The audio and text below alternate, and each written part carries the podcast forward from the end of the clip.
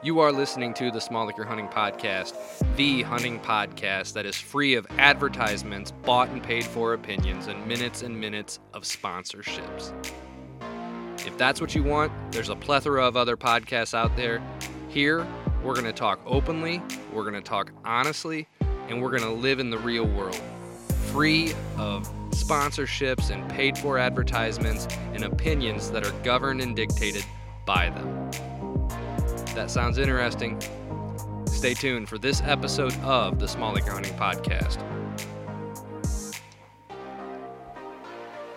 Hey, hey, welcome to this episode of the Smalley Hunting Podcast. Long time no chat. I apologize. Um, life has been awesome, though. Man, I tell you what, I've shared some on social media. Many of you guys have know I'm really, I think I'm, I'm starting to hit a groove with this whole father thing. Um, it's amazing when you just offer kind of the whole thing up to your creator um, the peace that he kind of gives you and like you know what? It's not a big deal that i don't get to go to the property as much as i used to. It's not a big deal that i don't get to think and produce and do things. Um, and you know what? I could make time but you know what? There's time for family there's time for other aspects in that. But i am excited to be back in my makeshift studio. Um, still have not finished the basement. Still do not have my studio put together, but someday I will. And when I do, I will start doing videos along with the podcast. So the podcast will be more of a live aspect. Those of you who um, utilize YouTube a lot and would like to see some diagrams included in the podcast, this would be a great one actually for me to already be doing that because we're going to be discussing something that requires a visual pyramid to be drawn out for you. I'm going to do my best in this podcast to discuss it, but as you can see from the title, we're going to be discussing, and this is actually layered out as this is part one or the overview. So it's going to be like a six part series in podcast wise because the pyramid itself is made up of five parts, and this is a pyramid to the perfect property. So this is going to be discussing this series is going to be discussing things or the items that I believe I have seen in some of the most successful whitetail properties that I've ever walked, heard of, talked to people about, or hunted and designed myself. These properties have these aspects to them. It is not an accident.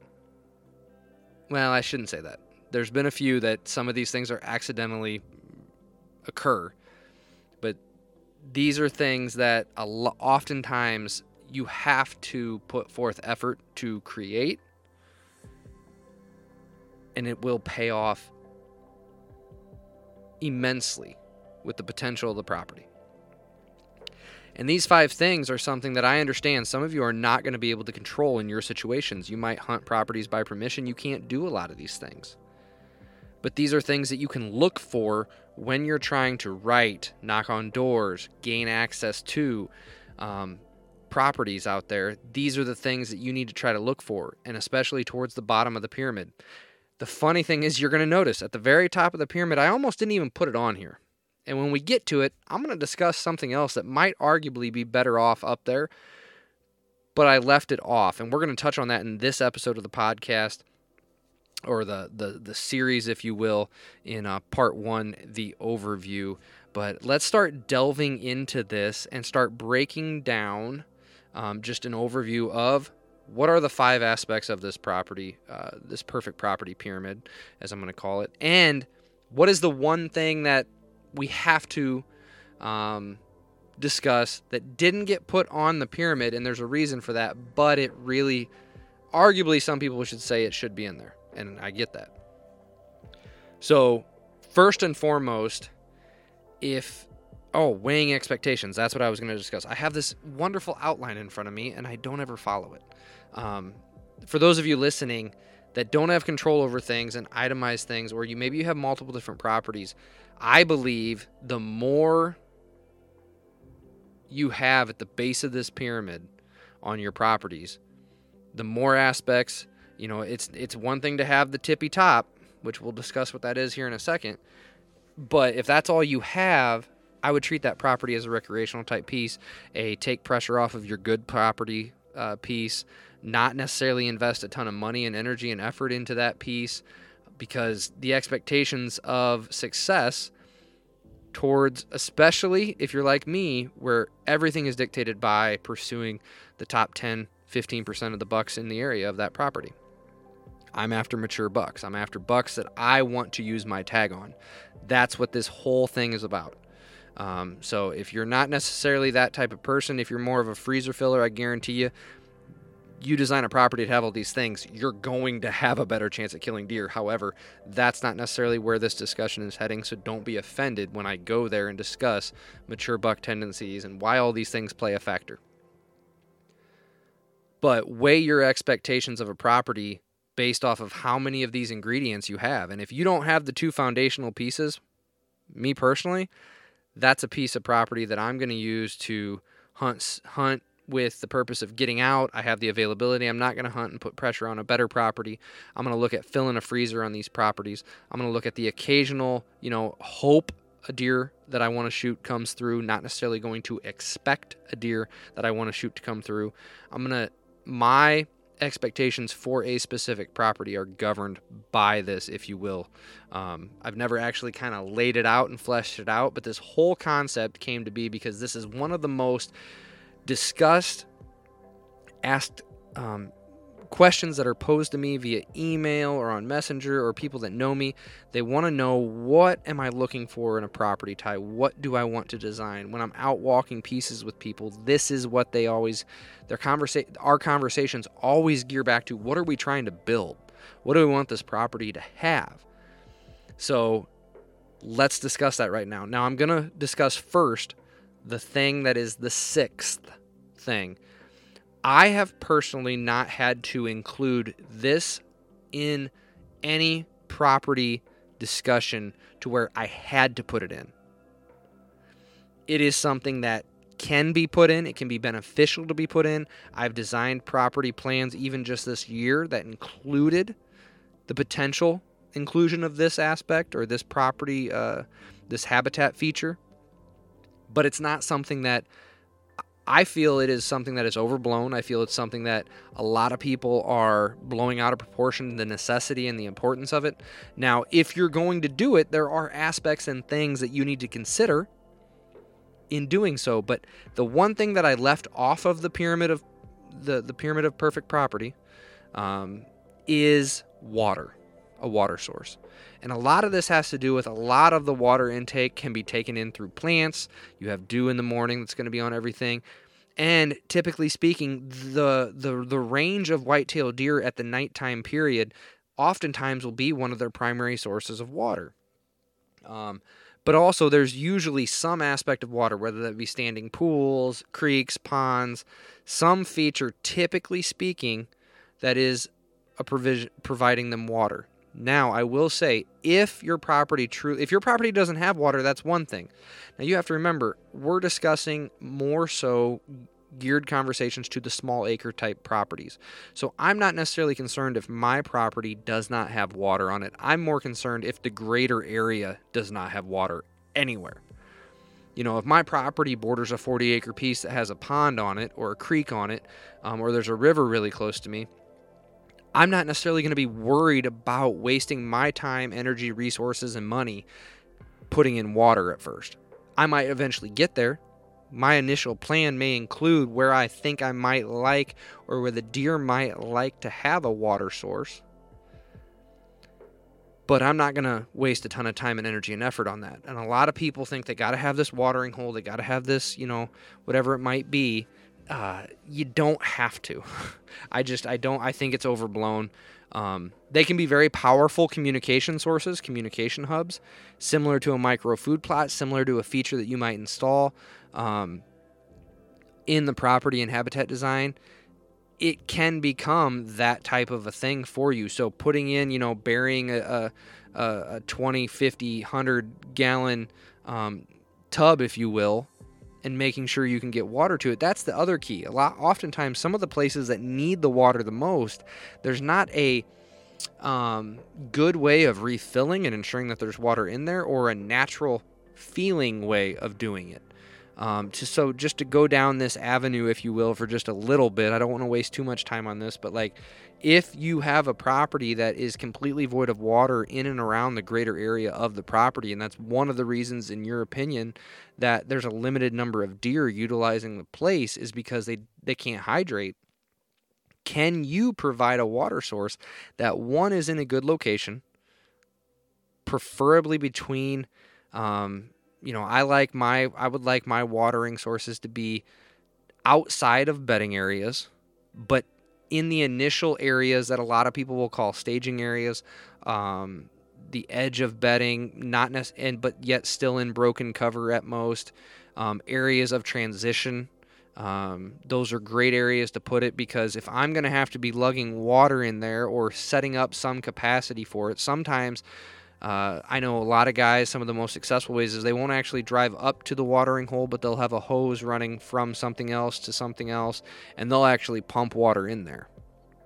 Or if you have a good setup for a hillside or whatever, you know, I believe it or not, I know people that run, you know, maybe 200 yards worth of hose down a hillside, and they've got a massive 500 gallon tub um, you know, they'll clean it out. They might buy it from an industrial commercial uh, company that buys whatever liquid in those massive containers, and then they'll use those and they'll fill it up with either rainwater. They'll come in and fill it up once a year, and then they'll just let gravity feed it. And they might rig up some fancy uh, bubble system to where it shuts off the hose, or they might just go out there, open the spigot when they know they need to, let it run for a while, close it back up, I've heard people get as fancy as they want. You know, I've had uh, people have be very successful. We've all seen, you know, if you research watering holes enough, you know, there's guys that'll that have been very successful with 20 and 25 gallon tubs just buried in the water. And you know, I have a property where if I wanted to, I have access to water about probably 100 200 yards away from a spot that I could put a tub in and I could run water to if I really wanted to. Um, now, winter freeze and things of that nature is something that I have to be cognizant of, but it's something that if I really wanted to, I could.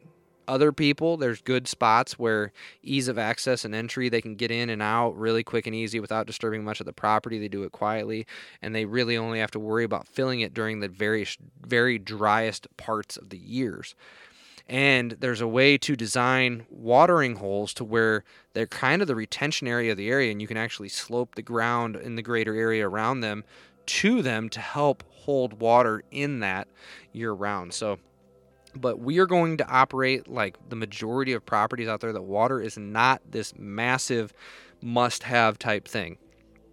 The other aspects of the perfect property pyramid however are five things that every property that I've had success on and that I feel are optimized for deer hunting and for the hunter to be successful harvesting the top 10 to 15% of the deer is the following. At the very top, which is the least important, the base is not affected. This is the tippy top, the cherry on top, and that is food. It's amazing how many people this is something that they try to shove down onto the base or the foundation of a pyramid. And that is ignorant. That is an ignorant way of thinking. There is so much food that Mother Nature provides to the deer. Yes, you can have a higher deer, deer density in lush, um, food dense areas than you can, say, uh, you know, like up in the, the UP of Michigan or the upper extremes of Minnesota into the boundary waters. There's a reason why there's a limited number of deer herd, uh, deer density. It's because there's not the lush, ample amount of food that can be found in the Midwest fields of agricultural, um, even in the east and west coast to an extent. I mean, but food is not something that is so void that they can't get by. And sometimes where food is limited, the introduction food goes a lot longer way until the deer all figure it out and then you're trying to support a artificially intensified and, and higher deer density number than um, some could say would have existed if you didn't exist. You know, I think of Grant Woods and what he's done in the mountains where he's at and where the soils are terrible and there just usually isn't that high of a deer density, but he's provided so much good food that they have to continue to provide more and more because man, they're just increasing the deer. The deer are consolidating on his property and his greater area more than they ever did before, which is, I mean, it's a good thing. I don't think it's a bad thing, at least. But food, it's the top of this pyramid. It is not something that I worry about first and foremost on a property. As we move down, right beneath food, to me, I call it the layers and the zones. I don't want my property to be such a monocultural aspect. You know, I don't want um, only one type of bedding if I can help it. I may have one bedding sanctuary that's, you know, five, eight, ten acres, 20 acres, depending on the size of the property. But I'm going to try to segment that into two different styles. I'm going to layer that bedding. Maybe I do quadrants. Maybe I do sections. Maybe I do a more of a, a, more dense hinge cut type setting, to where then another spot I do more of a clear cut forest regeneration setting. Maybe I do a switchgrass planting. Maybe I do a fallow field encouragement regenerated or a regenerative field into bedding where I just let Mother Nature, pro, you know, reclaim a, a section.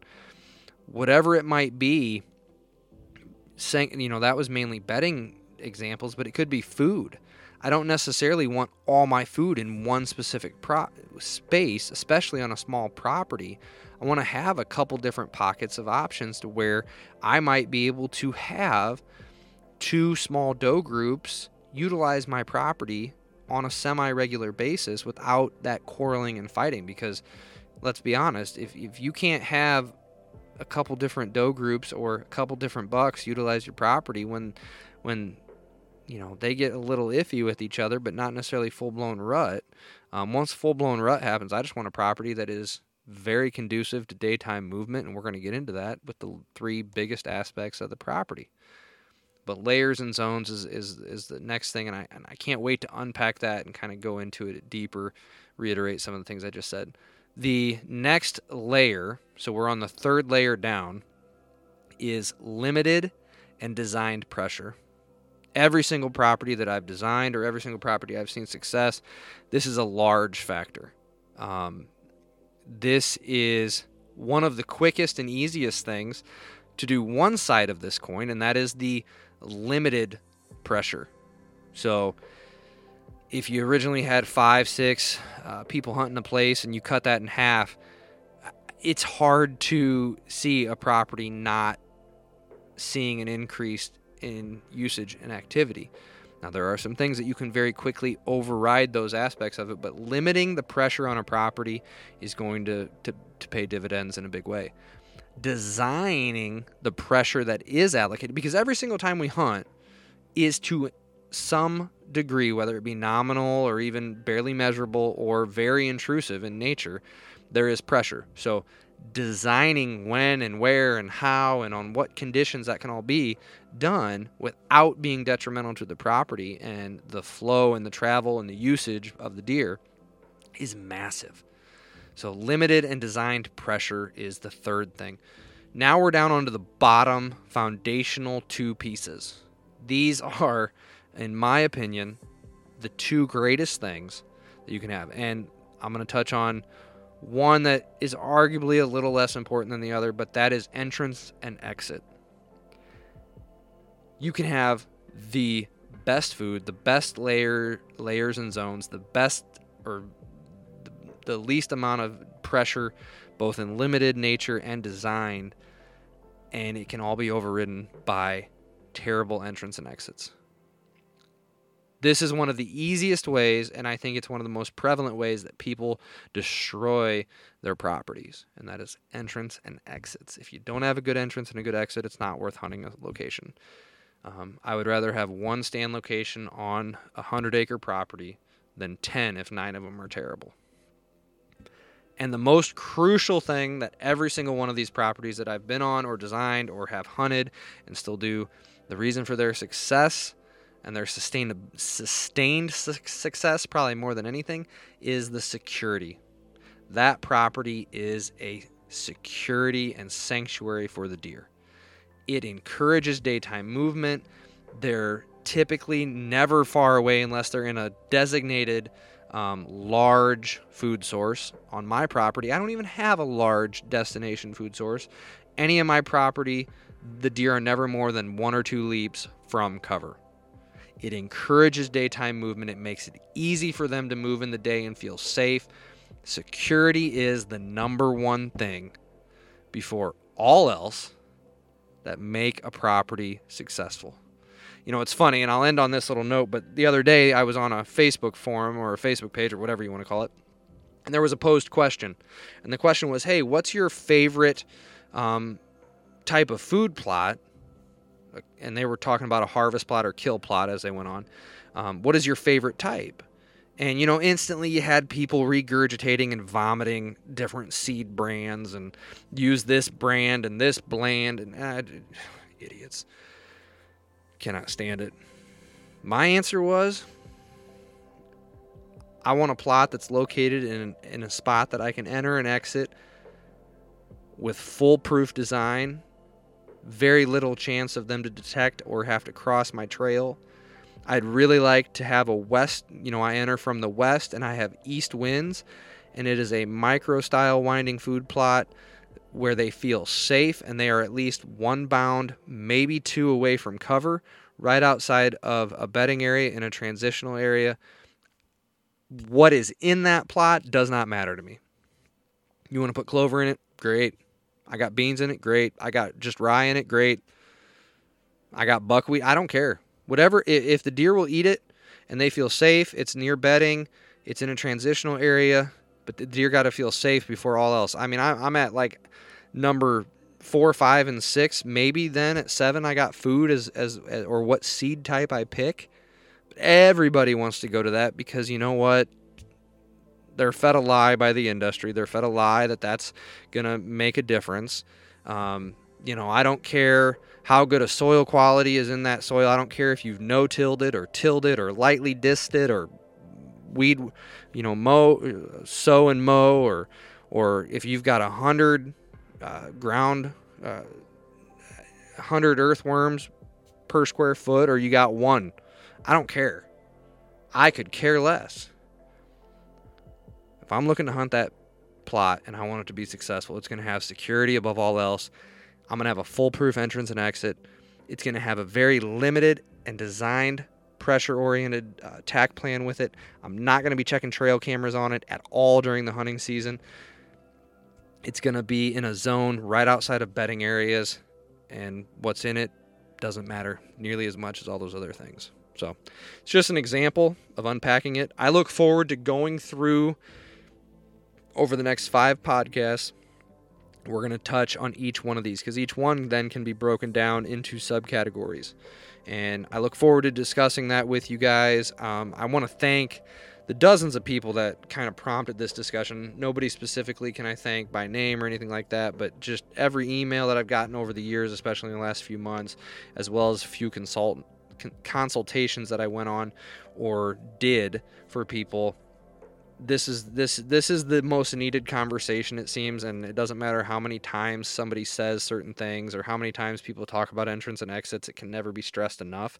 So i'll happily unpack this before again and a lot of this is not going to be new a lot of this is not going to be things that i have not said before but there's always new people coming and there's always um, value in revisiting these things to maybe reflect upon are we actually instituting the things that we know we should but we don't necessarily actually do them. You know, I liken it to the walk of a Christian. I know what I should do every single day. But that man in the mirror that stares back at me in the morning and in the evening, man, he fails every single day. And it's no different. You know, we know entrance and exits are so important and pivotal, but yet we overlook possibly overhauling a location, possibly going the extra mile to change a a, a, a, spot where we know we need to hunt here, but there's no trees, and we're a tree stand hunter, so maybe we need to sacrifice and put up a blind, but we don't want to because that's just not us. But we need to adapt. We need to be better. We need to be better hunters, and that's what this kind of five part series, six including this uh, overview podcast is going to tackle. So I thank you for for joining in, checking in. This is a shorter than normal podcast. We're not even going to hit 30 minutes, and I'm going to hopefully keep the next discussions each part kind of shorter as well. So this is going to be a pinpoint conversation about each one of these five things from food to layers and zones to limited and design pressure, entrance and exits, and security. Um, those are the five things that I think make up the perfect property. With remember the caveat that water is not included. Water would be included if it was a true limiting factor. It just has not been that the vast majority of properties that I've walked, discussed, toured, um, or designed and hunted myself. So this is Ty. God bless and good luck out there.